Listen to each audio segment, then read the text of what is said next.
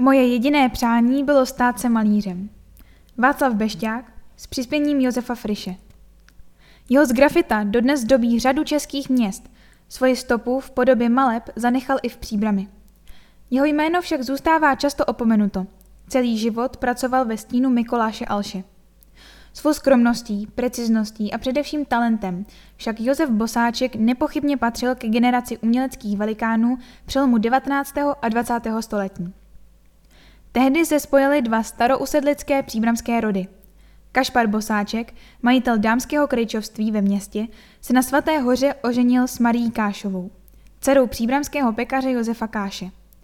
Měli spolu celkem sedm dětí, šest synů a jednu dceru, která zemřela krátce po narození.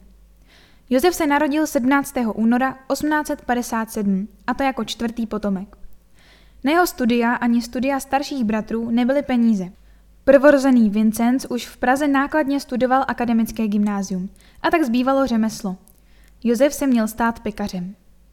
Když se vyučil u svého dědy, vydal se na zkušenou do Prahy, Brna a Vídně, aby se nakonec vrátil zpět do příbramy za svým bratrem a pomáhal mu v pekárně v Dlouhé ulici.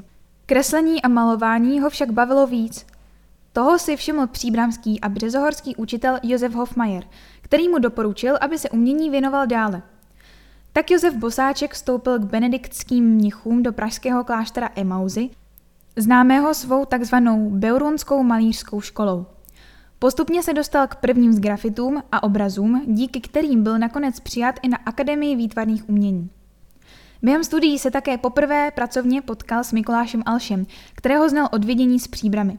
Pravidelně jsem jezdil za svou budoucí ženou Marinou Kajlovou.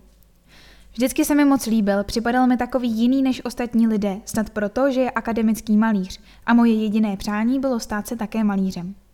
Vzpomínal Josef Bosáček.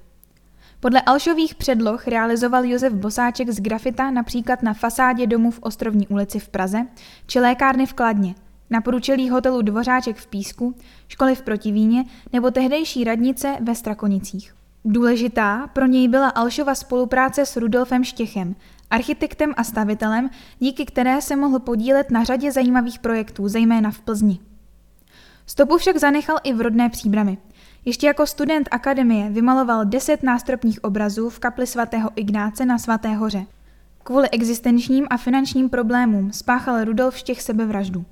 Zatímco Mikoláš Aleš měl alespoň svou pověst a rodinné zázemí, Josef Bosáček přišel ztrátou tohoto partnera prakticky o všechno. Uchýlil se proto na skalku do Mníšku pod Brdy, kde jeho bratr Vincenc působil jako farář.